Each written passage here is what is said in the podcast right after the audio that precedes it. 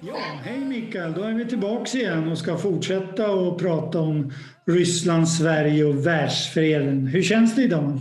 Ja, men det är ju toppen. Jag, sist så var det ju, jag var jätteinspirerad. Eh, jag ser fram emot den här delen och eh, ja, toppen. Jättebra. Mm. Ja, men då, då kör vi på det då och vi fortsätter. Så nu går vi vidare från igår. Generellt så är väl EU är väl i gungning. Nu såg jag en, en, en poll i, eller en undersökning i Frankrike att det var en majoritet för en Frexit. Ja, just Men, men alltså det... Ja, och, i sånt så undrar man ju liksom vad, vad vill EU-ledningen så att säga? Försöker de möta de här kritiken genom att, eller, eller tar de bara hota med det? Det är lite samma i Sverige. Sverigedemokraterna växer, ja då gäller det att markera mot dem. Men frågan om det är så lyckat. Eh, det var ju samma när arbetarrörelsen kom för hundra år sedan växte fram i Sverige. Det var ju många borgerliga de, de som satt vid makten som eh, till varje pris nästan ville stoppa dem. Men de tog sitt förnuft till fånga och, och sådär. Vi får hoppas samma saker händer här. Vi behöver inte skapa konflikter, de kommer nog. Utan ambitionen borde vara att lösa konflikter och se vad har vi gemensamt. Och det som skiljer oss kan vi liksom komma vidare i alla fall och se, är det så, är det så djupa klyftor egentligen? Eller är det mest prat? Alltså politiker har ju den svagheten att de är bra på att prata.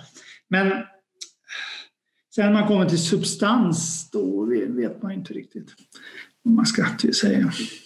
Men om nu USA och Ryssland kan närma sig varandra och ha en mer pragmatisk och, och liksom, det känns väl som det är krafter både i, i alla fall inom USA som, som egentligen inte vill se ett närmande mellan Ryssland och USA. Det är så oklart, svårt för mig att förstå vad de där krafterna beror på men att de finns är väl ändå rätt tydligt. Eh, om man överkommer det, om man nu går på en sån konkret grej som Koreahalvön, vad skulle Ryssland kunna har för roll där? De har väl till och med en liten gräns mot... Ja, till och med det. Ja. Glömmer, glömmer jag bort det. Nej, det är ju rätt intressant just eh, Rysslands roll i östern därför att USA och Kina är väl de stora rivalerna så att säga just nu på, på i, i, världen. Och för dem är ju att förlora så att säga sin del av Korea, Nordkorea eller Sydkorea, det är ju geopolitiskt nästan en katastrof som de upplever det. Så Ryssland som den tredje supermakten kan egentligen leva med alla sorters lösningar. Ett förenat Korea under norr, ja, det är okej. Okay. Förenat eh, Korea under syd, ja, det är okej. Okay. Ett fortsatt delakt Korea, ja, inga problem. Utan det gör ju att de är ganska fria och koncentrerar sig på typ ekonomisk utveckling istället. Problemet är liksom Sydkorea är ju väldigt framgångsrikt ekonomiskt. Nordkorea är väl bland de mest utsatta, ekonomiskt utsatta länderna. Och eh, för att lugna ner så att säga situationen, spänningarna militärt så, så, så brukar ekonomi vara ett, ett sätt att eh, där har vi någonting gemensamt, alla vill bli rikare. Om man, ger, menar, om man är fattig eller rik, och man då erbjuds ännu mer pengar, de flesta tackar ja. Så att eh, där har ju Ryssland en bra, och deras förslag handlar ju ofta om att öka handeln mellan ryska Fjärran Östern, Nord och Sydkorea. Och de stödjer ju den här tanken med väg och järnväg som skulle knyta an. Senast så var det någon ryss som pratade om också att just den här tunneln mellan Japan och Korea, att knyta in Japan. Och om det inte går så hade de en egen plan att ha en bro och tunnel mellan eh, japanska Norden och eh, de eh, ryska öarna. Vilket är väldigt känsligt därför att Japan vill ha tillbaka fyra av de där öarna och menar att de för, eh, traktatmässigt är japanska. Känsligt. Men i alla fall, Ryssland vill ju gärna ha kontakt så att säga med Japan och Sydkorea som ju ekonomiskt är väldigt starka och expansiva. Men alltså ryska Fjärran Östern det är ju nästan folktomt och hotas av Kina så att säga ekonomiskt. Så de vill ju gärna bygga ut det. Och ryssarna skulle gärna vilja se så att säga, eh, en kontakt mellan Japan, Sydkorea, Nordkorea, Ryssland och vidare mot Beringsund och knyta an till USA. Det, det, är ju en eh, tanke som då och då har dykt upp i historien. Och eh, både redan Jeltsin på sin tid och president Putin de stödde ju eh, fader Moons förslag om det här med Bering Strait-tunneln. Så att för dem är ett sätt att utveckla ryska Fjärran Östern. Och det gör ju då att de kan spela en positiv roll i Koreas utveckling. Ja, vad spännande. UPF har ju varit, eh, är ju fortfarande involverad i, i både det projektet, tunneln från eh, Busan ner över södra Sydkorea till Japan mm. och även Bering Straits. Precis, det, det, det, det är ett fredsprojekt verkligen, skapa mm. fred. Men tror du att det här Arctic-gänget, kan, kan det spela en, en så pass stor roll så att det verkligen kan, kan påverka situationen i Sydostasien tror du? Kan, kan Sverige pusha dem i rätt riktning där? Ja, ja, det finns definitivt en möjlighet. För precis som, som sagt de sa nu vid mötet i Reykjavik, om bara Ryssland och USA samarbetar, då kan nog alla problem få sin lösning. För att, eh, om man tänker riktigt i stort, Kina är ju kan man säga, eh, lite aggressivt och, och får då mothugg av sina grannar, Japan, Filippinerna och Indien och så vidare. Och det skapar en viss eh, spänning. Och deras idé att lägga beslag på Sydkinesiska sjön, så att säga, så att det, det är ett kinesiskt hav, det skapar ju problem med grannarna där. Men vad kan få Kina att eh, lugna ner sig? Ja, det är naturligtvis om USA och Ryssland är sams som det heter, två slår en tredje. Två stora är ju större än en stor så att säga. Så om Ryssland och USA samarbetar då tror jag Kina inser att nej, gå emot bägge, det är lite för mycket. Nu, nu eh, på grund av att man kan säga i stort, USA stötte bort lite Ryssland efter kommunismens fall. De tog inte vara på den där chansen. Och ryssarna kände sig liksom eh, ja, åsidosatta och sårade kan man säga. Och det har ju gjort att de eh, för att stärka sin ställning gentemot USA att samarbeta med Kina. Men fram till 2014, man kanske inte tänker på, alla militärövningar av större rang ägde rum i Sibirien och var riktat alltså att stärka Rysslands eh, försvarsmakt gentemot Kina vid den rysk-kinesiska gränsen. Efter 2014 har man börjat göra militärövningar i, i västra Ryssland. Eh, vilket är inte så konstigt. Och nu senast var det här med hotet mot Ukraina. Man har samlat, för att det är där eh, man upplever ett hot så att säga. Men på lång sikt och alltid har man ju upplevt Kina är det verkliga hotet naturligtvis. För att här bor otroligt mycket människor och det görs affärer. Det bor redan många kineser i, i, i Ryssland. De får inte permanent uppehållstillstånd men deras arbetskraft, deras entreprenörskap, de är väldigt duktiga affärsmän, behövs i Ryssland för att utveckla det. Och eh, ryska som sitter i administrationen där, de har ju många gånger uttryckt en oro då att eh, kineserna gradvis tar över. Då har man försökt hitta annat. Man har ju haft nordkoreansk arbetskraft. Alltså man ger pengarna i princip till Nordkoreas regering snarare. De jobbar för ett låga löner. Men det är ett alternativ för att de vill gärna utveckla ryska Fjärran Östern naturligtvis. Det finns ju så mycket potential där. Men ryssarna, det, det, jag tror det bara bor 6 miljoner ryssar i Fjärran Östern och, och, den delen av Sibirien. Och det är ju inte mycket när det bor en miljard kineser eh, liksom i, i samma del av världen. Så att det där det har ju alltid varit en, ett huvudverk. Före andra världskriget var ju Japan ett hot mot Ryssland. Och man eh, känner säkert till den här, de bästa ryska trupperna var ju i Fjärran Östern på den tiden, 30 och 40-talet. Därför att man räknade Japan som ett större hot, väldigt aggressivt. Japan hade ju eh, ockuperat en stor del av Sibirien innan då kommunisterna hade vunnit och kunde, och japanerna drog sig tillbaks. Mm, Ni kanske kommer ihåg 1919. Så där. Och, eh, det var ett stort hot. Så när då kriget uppstod i, i, i väst istället, när tyskarna anföll, då hade ju ryssarna fortfarande sina bästa trupper. Och Stalin då övervägde, ska vi ta hem eh, de här östtrupperna? Ja, då fick de den här storspionen i Japan.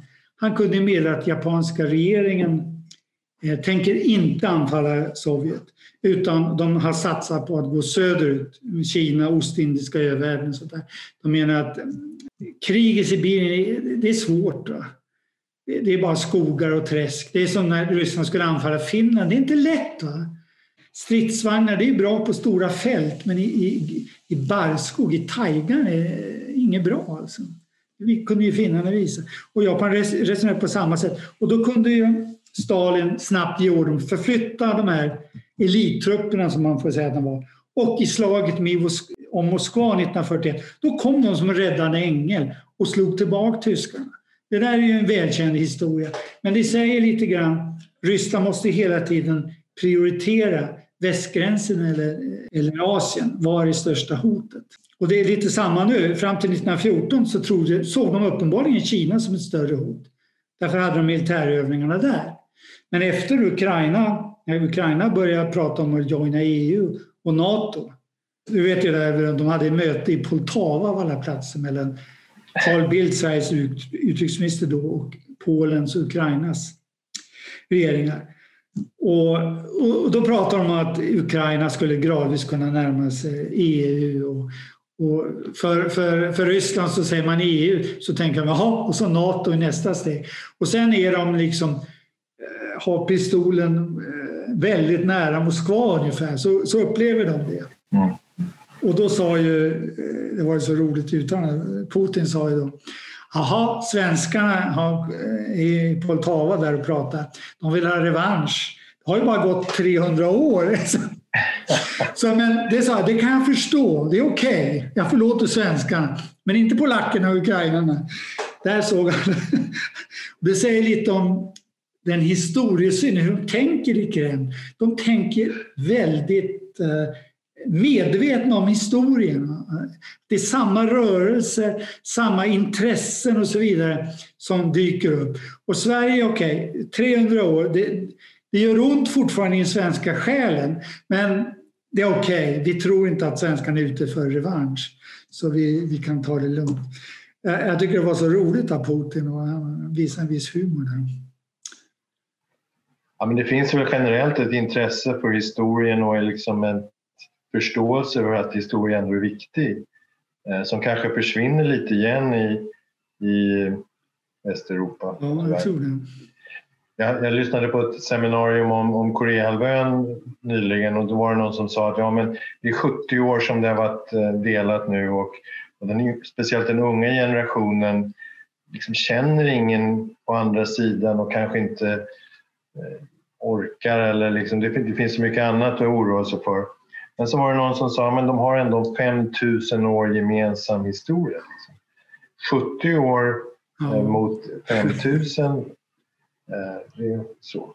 Jag tycker det var lite talande. Ja, man kan ha lite olika perspektiv. Men, men Jan Peter, om, om nu USA och Amerika inte riktigt eh, tog de bästa valen när, efter kommunismen föll och att det blev en ett, eh, Ryssland litade inte på, kunde inte lit, kände att de inte kunde lita på. Hur kan man nu göra för att liksom försöka åtgärda det och bygga upp en, ett förtroende igen? Vad, vad, skulle man, vad skulle USA kunna göra?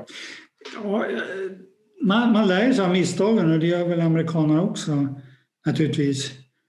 Och eh, man såg den senaste administrationen, Trump, han gjorde ju liksom olika försök att Eh, genom personliga kontakter. Eh, mest känd är naturligtvis med Nordkorea där han liksom skapade en liten ny situation. Och, eh, men jag tror också att den nuvarande eh, Biden, menar, som de fram, när, under det här mötet i Arktiska rådet, då, då kände man att de, de hade ändå ett har insett hur, hur, viktigt det är. Och jag tror också att det här med Ukraina är väldigt svårt att lösa.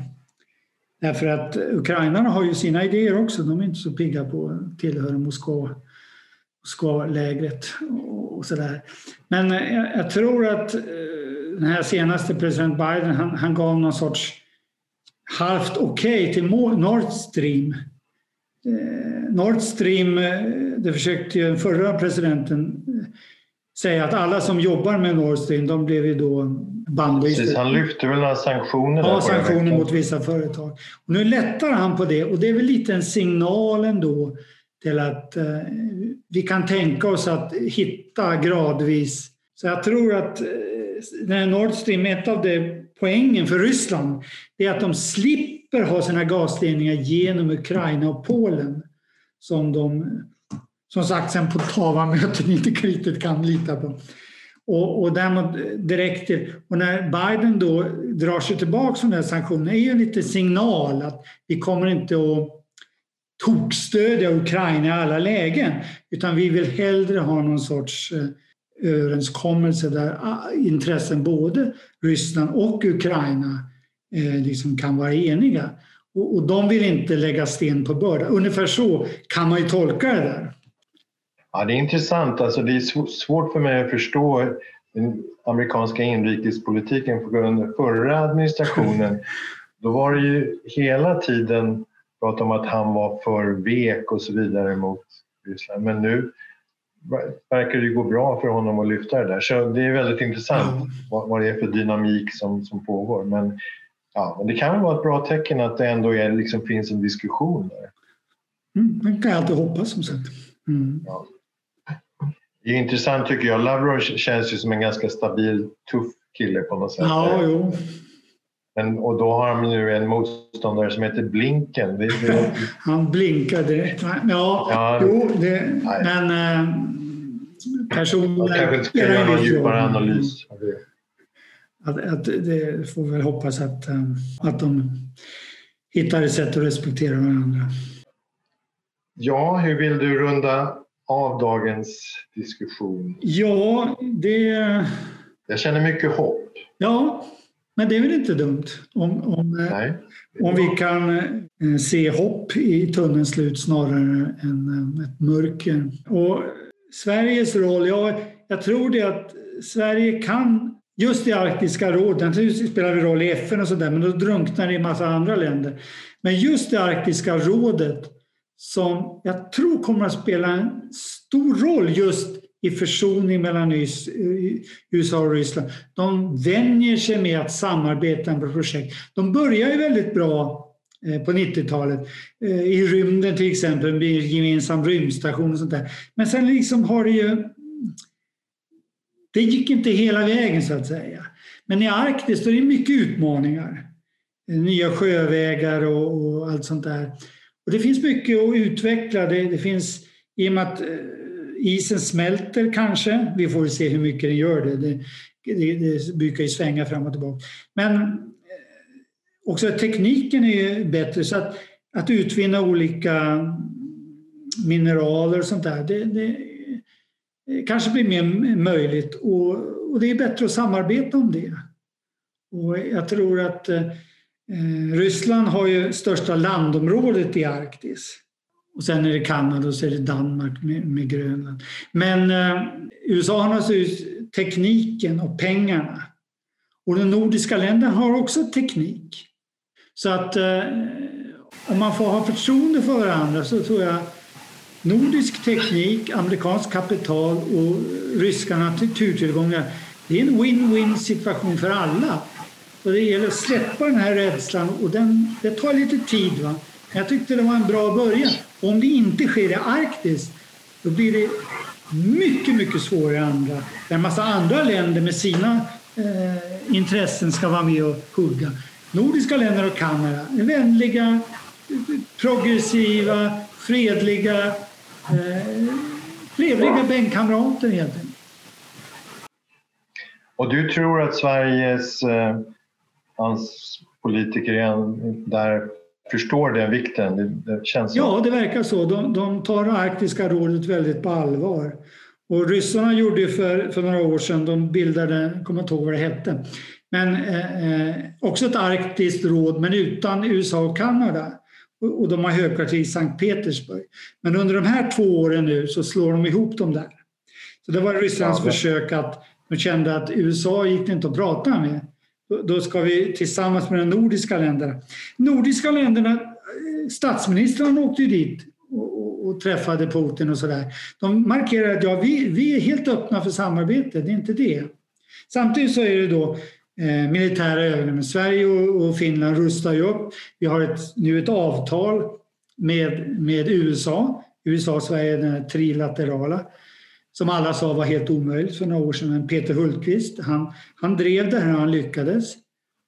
Och eh, så fort när man pratar Nato i Sverige och Finland, då hör ju ryssarna av sig och varnar att det här kommer ju öka spänningen och bla bla bla bla bla. Men när Sverige, Finland och USA slöt det här, inte ett ord. Därför, de ser egentligen inte USA som problemet. Återigen, de tänker vad ska tyskar och fransmän hitta på? Inte nu, men ju styvare de blir i korken, ju, ju ekonomiskt starkare det blir. Vad händer om 30-40 år? Då har vi en ny Napoleon, en ny Hitler på gång. Vem vet? Mm. USA däremot, ah, det är, de är en rival men de är ingen viktig fiende. Det, det är så ryssarna tänker. De är väldigt um, Utifrån det då är det intressant det här uttalandet som Europeiska parlamentet skrev de några veckor sedan. Det är, liksom, det är inget bra. Det, det är inget bra, inte smart alltså. alltså för, för, för, folk i väst så tycker de ja men det står, de står upp för demokratin. Men i Ryssland tänker aha, Napoleon och lille Adolf, är, är de på gång igen? Det, liksom, det, det, mm. Så att eh, det, det, ska nog inte Sverige ägna sig åt, åt sådana saker utan vi siktar på samarbete och försoning istället. Det, det är bättre. Mm. Så det är hoppfullt. Mycket. Om alla gör som Sverige så blir allting bra. Säger de ödmjukt. Just det. Ja, men eh, ja, som sagt, eh, det var väldigt roligt att prata om Ja, men tack för, för möjligheten. Jag uppskattar din, din kompetens och insiktsfullhet här. Ja, tack ska du ha. Och, på återseende. På återseende, ja. Och hoppas att lyssnarna fortsätter att lyssna. Vi kommer med olika program. Vi har redan gett ut olika skickat iväg olika utsändningar som man kan lyssna på naturligtvis, för de ligger ju kvar. Men vår ambition är naturligtvis att växa och, och Kanske samarbeta med andra, kanske få en Youtube-kanal, en tv-kanal. Arbeta med, mellan Danmark och Sverige till exempel. Jag bor ju i Skåne så det är naturligt att se Köpenhamn som så att det finns möjligheter att vi kan växa på olika sätt. Och, ja. Ser fram emot det. Ja, tack ska du ha. hej då. Tack, tack. Hej.